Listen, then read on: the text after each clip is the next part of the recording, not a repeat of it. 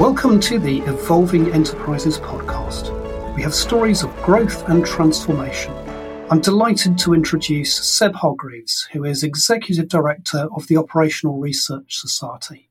Seb, can I just ask you to begin with? There, there, are a lot of people who are very familiar with strategic decision making, but not necessarily with operational research. Do you, do you want to just talk about operational research and what that what that means? Yeah, absolutely. Firstly, Martin, thank you very much for having me. You know, it's a pleasure to be with you today and uh, discussing discussing this with you. So, yeah, op- operational research is very much an, in, an interdisciplinary system of me- methodologies and technologies, essentially, which are deployed to improve decision making and find solutions to complex problems, whether that be in originating in, in, a, in a military environment or more recently, in, in recent decades, deployed across industry, government, business, with a view to ensuring that you can optimize delivery of, of, of what you're trying to achieve in order to potentially grow revenue, to control costs, to make efficiencies basically understand and solve complex problems using operational research as a mathematical science and a, uh, a range of, as I said, different methodologies and techniques to optimize the outcomes. Absolutely. And, and, there are a lot of people who are involved in operational research who probably wouldn't describe themselves as operational researchers. So you've got people who are doing data analytics, who are working on strategy for organizations. And it's, you know, they're essentially using a lot of the approaches of operational research, but don't necessarily always call themselves operational researchers. So it's, it's interesting, isn't it, that it's kind of evolved. And I think it was perhaps a, a title that was very popular um, some years years back. There used to be a lot of courses called operational research, but it's kind of evolved into sort of more data analytics and strategic decision making and strategy and all the other kind of labels that we have, hasn't it?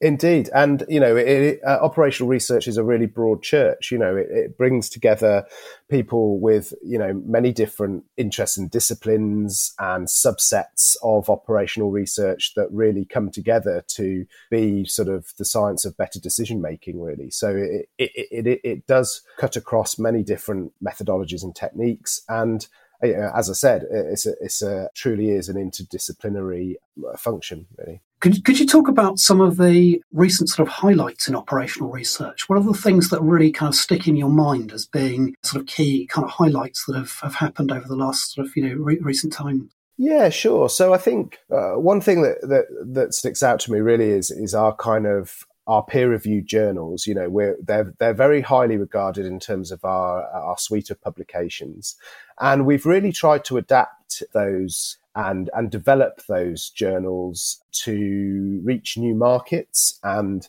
also respond to the changing nature of, of publishing through you know open access. So we're we're about to launch our our first fully fledged open access journal.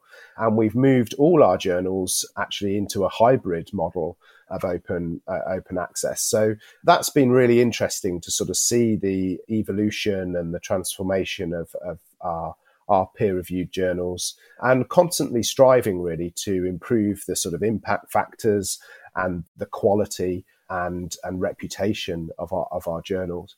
I think another key area for us would be in our work to grow an interest in and uh, and develop in terms of the education of, of operational research in terms of our outreach. So we we work with students and we encourage those that are interested in the mathematical science of operational research to really consider Uh, it as a career and the opportunities that exist in operational researchers as they move through their career. And another really important and brilliant piece of work, I think, that meets certainly our charitable objectives and our, our public benefit is our pro bono operational research projects, which is helping third sector organizations who may be struggling to understand and find a solution to a complex problem that they may have and we can help them to understand that and partner them with some of our members who are, are willing to to offer their services to support those voluntary sector organisations, and we've had some some really great successes in terms of the work that we've we've done with with a number of of charities across the UK. The, the pro bono era is always one that's so so uh, fascinating.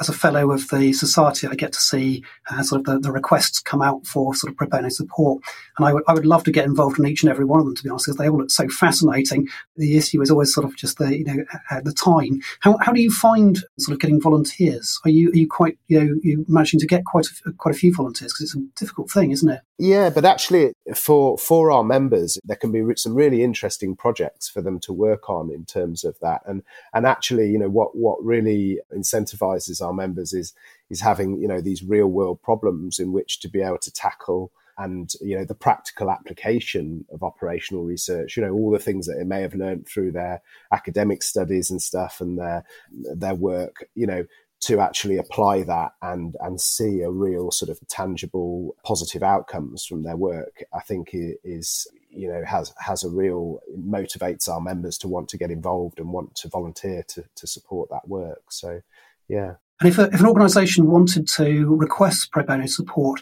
they have to be a third sector organisation based in the UK, or what are the, what are the criteria? Yes, yeah, that's correct. They have to be a third sector organisation based in the UK.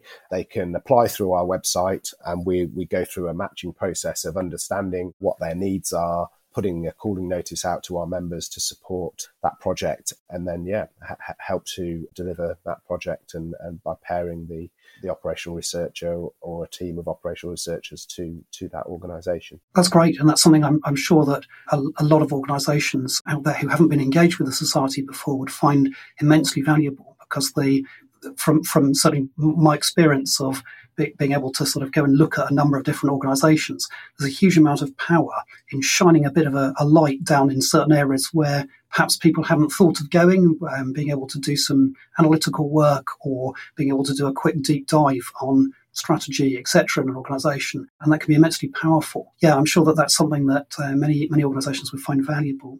Just going back to your, you talked about the open access. How open are are the journals? Are, are, are essentially all the journals becoming open access? Is it some of the journals, or what's the what's the sort of the, the, the direction of travel? So we're moving to we're moving towards a trajectory of, of, of, fully open access, but there's a lot of sort of heritage around our journals through the sort of subscription models that have been uh, prevalent for many many years, and they're moving more towards a sort of read and publish model and a drive in in some ways to in terms of the the revenue models for publishing in potentially more towards the, the sort of quantity of output and some would say at the risk of damaging the sort of quality of output. So, so we have this balance to strike really between ensuring that our journals remain relevant, reputationally highly regarded, but also a desire to provide research papers to those that want to access them in a way that is you know is accessible cost effective and available. So it's just the transition really of, of that process and how we how we sort of manage the changes to both the way in which journals are, are published and, and made available and the financial implications of that as well. So it's, it, I would say it's uh, it's evolution rather than revolution when it comes to the publishing sort of tr- transformation. But certainly, we are committed to wanting to um, support the drive towards fully open access journals and hence why we're launching this year our, our very first fully open access journal with the potential for more to come. So and I think there are other, like with with many learned societies that are publishers of, of, of academic journals within their own disciplines. You know, this is something that affects the whole sector, not not just operational research, but is something that we're you know we're, we're actively engaged in transitioning to that to that model and how we can best support our editorial boards and our paper authors and things in in the way that is is is most appropriate. Yeah, it's a, definitely a, it's an important area, and I think what it's going to help to do is to link much more the sort of industrial and sort of well non-academic world with the academia, because I think at the moment the certainly, I mean, having obviously a foot in both camps, I find it's very easy to hop over to being an academic. I simply log in through the university and I can have full access to anything. But I, I do realise that having worked with a lot of people in industry, when I say, could you look up, I don't know, Hamel and Prahalad or something, you know, core competencies of the organisation, I mean, that one happens to be out there as, as a free paper, um, but a great many aren't. And so it's not the you know the money that is being charged for the paper. It's the sheer, you know, time that it takes to go and create an account and log in and enter details. And I think it's really great to be able to make more available, and that will actually essentially bridge that that gap so that the people who are on perhaps apprenticeship programs where they're not part of university or uh, people who are independently studying will then have much easier access to a great you know, wealth of material. So that's a, a, fantastic advance. That's really great that the, the journals are sort of moving in that direction to allow people to have sort of easier easier access. Thinking about the um, sort of activities you mentioned on in, sort of operational research and the you know the ability of a of sort of an organisation to access pro bono, etc. Um, so you, you as, as, an organisation have had a, a, strategic review of your sort of you know your approach using things like the viable system model. How was that for you? How did you find that, and what were the benefits of having that strategic review of the society? I think it was really interesting. I mean, it seems to me uh, perfectly appropriate that as a society of operational research, we would deploy op- operational research techniques to looking at our own strategy and processes and things ourselves. So I, I was very keen to revisit the strategy. I think there'd been a lot of, over the past 12, 18 months, there'd been a lot of internal and external changes, factors that had, had changed where we were from when the strategy was was developed actually pre-COVID, pre the COVID pandemic. So we both had a change of leadership within the organisation, and also, you know, as I talked about, a lot of the sort of the, there'd been a lot of changes in the external environment. You know, not least recent conflicts and cost of living, energy crisis, the global pandemic, etc. So a lot of things had had been changing and in terms of the, as I mentioned before, the sort of how publication, the move towards open access was a, was changing our, our revenue models. Uh, there was a lot of sort of things we were grappling with and and and having to adjust to, and and I was really keen to sort of revisit our strategy in light of those changes to really just test that actually the objectives and the direction of travel for the organization that we'd set sort of 2019 2020 still remained true and fit for purpose. And so actually bringing bringing in some operational research methodologies in terms of like the viable systems model to sort of have a look at our our systems and processes and our, our governance arrangements around how we make how we're making decisions how we're designing our strategic direction and objectives was really beneficial, I think, because it helped us to sort of really compartmentalize and unpick sort of the the various sort of structures within our organization that were that were making decisions either strategically or operationally.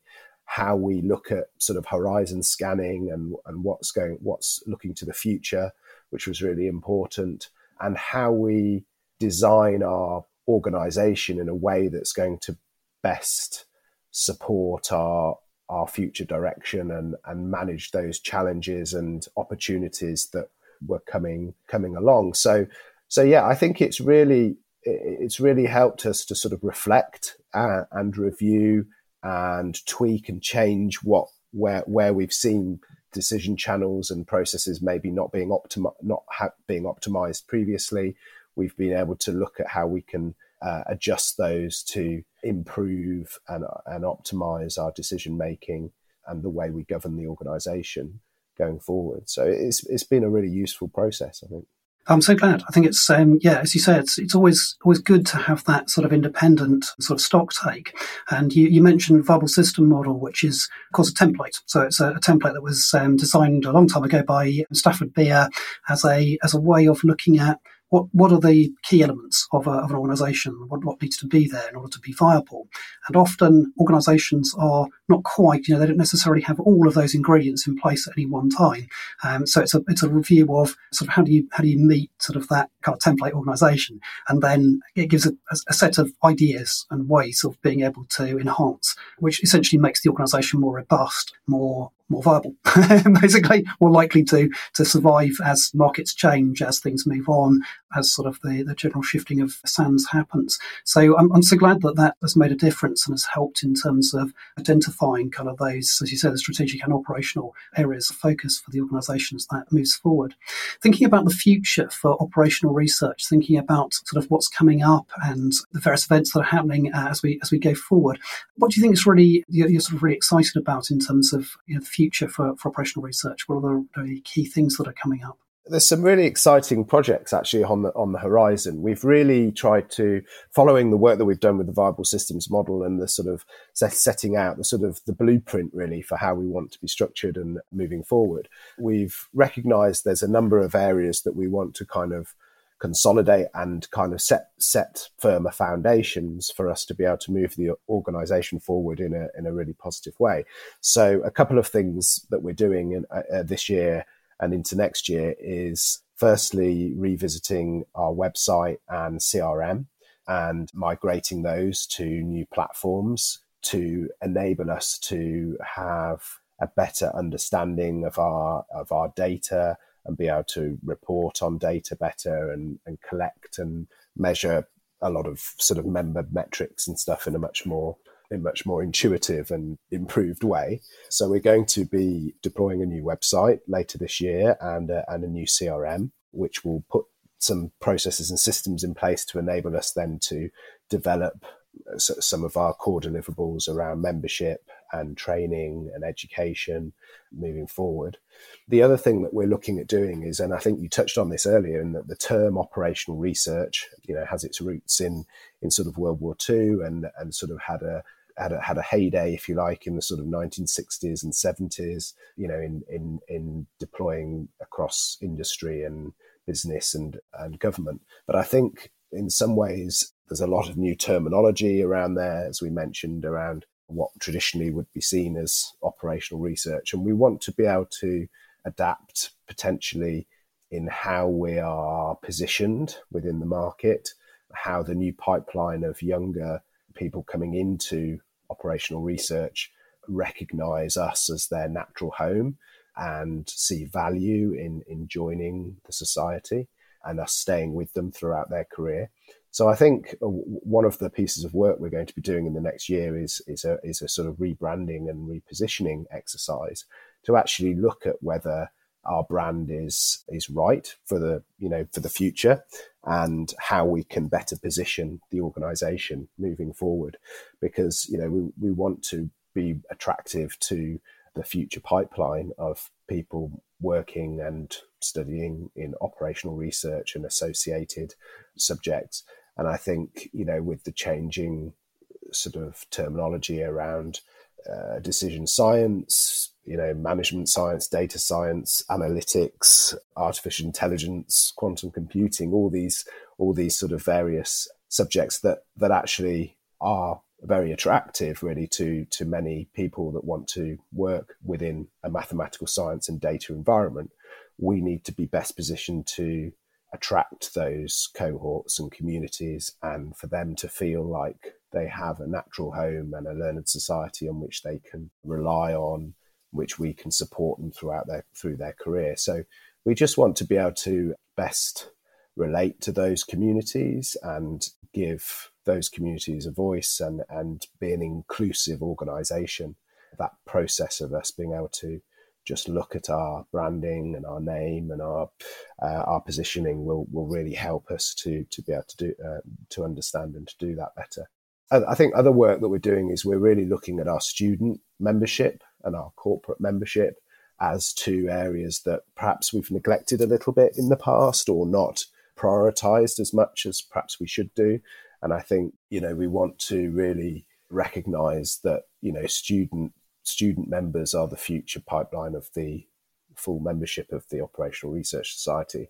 And what can we do to incentivize and to retain them throughout their careers. So we've put in a few measures around an aggregated sort of membership fee as they begin and early on in their career so that we don't get a sort of cliff edge scenario where you know we offer sort of free membership while they're students and then as soon as they qualify we expect them to pay the full membership fee so uh, and, and also a more sort of tailored approach to how we support different demographics within our community so what a student or a, or a you know so, someone in operational research within their first five years of work probably wants something quite different to maybe a middle career or late career operational researcher. So we're really trying to understand our different member personas and provide a member value proposition to those communities that that best meets their needs and expectations. Yes, absolutely. And as, as you said, that's, that's such an important refresh, isn't it? Because I think given the the, the, kind of the, a bit less understanding these days in terms of the term operational research. I think people, certainly the, the impression I get is that people who've come into the society appreciate you know the vast wealth of, of what's being offered, but it's not quite so easy to see that from the outside. Can I just, I, I, we're nearly out of time, but just a last, last couple of questions I wanted to ask you. So people can join the society who are not necessarily in the UK, can't they? So although you're a UK society, you have members from across across the world, essentially, don't you? Yeah, that's absolutely correct. I mean, we are we are the oldest operational research society, and many would say, you know, preeminent society in operational research. And of course, you know, many of the universities attract international students who either then decide to return to their their home country or or, or indeed potentially stay and work in, in, in, within the UK. But yes, our, our membership is open to to all those globally that, that are interested in, in the work of operational research and, and work within that field. So, so yes. Awesome. And the um, student membership is still free, yes. which is a really good, yes. uh, it, good thing. It is still so free. For the, yeah. the student, so, so for the students out there, you, you, you absolutely can't lose. Um, free, free membership of the society is a, a wonderful thing. One thing I would also say is for anybody who's considering joining the society, the special interest groups are very much at the heart of what the society does. And being part of a, of a, special interest group is so useful and so sort of fascinating. I've got a huge amount out of it. And I've often said to um, sort of you know, friends and colleagues, I wouldn't have been able to start my company if it hadn't been for the special interest groups in the society, because that was where I met you know all the people that I've worked with. That's where I've met a whole lot of clients. That's where I've met you know so many people that I've done business with. So I find that the, the special interest groups really are so so vital to, to the work of the society. Indeed, and we do we you know we do so much work around knowledge exchange. You know, I think one of the unique aspects of our organisation is that we have a really nice balance of membership across academia and practitioners and industry and across government, and we can really make those connections and bring people together, whether it's through the special interest groups, through the regional networks, or you know in, in, in our sort of knowledge exchange work that we do as well. So yeah, I think that that's a real really positive aspect of, of membership of the society and it's great to hear that you've benefited personally from that so much, Martin. It's yeah, absolutely brilliant. Thank you so much, Seb. Really great to talk with you, and I'm I'm so pleased to hear about the, the, the direction of travel that the Operational Research Society is taking, uh, and also sort of so interesting to to hear your reflections on the, the kind of strategic sort of review of the society it's an important thing to do. I think for, for many people, they, they wonder whether it's whether it's worth doing or not. It's great to hear that it was very beneficial and useful for for you. So, Seb, thank you very much for joining me. Oh well, thank you for the opportunity to tell you about it, Martin. great to see you. so this was the Evolving Enterprises podcast, stories of growth and transformation. Thank you for listening.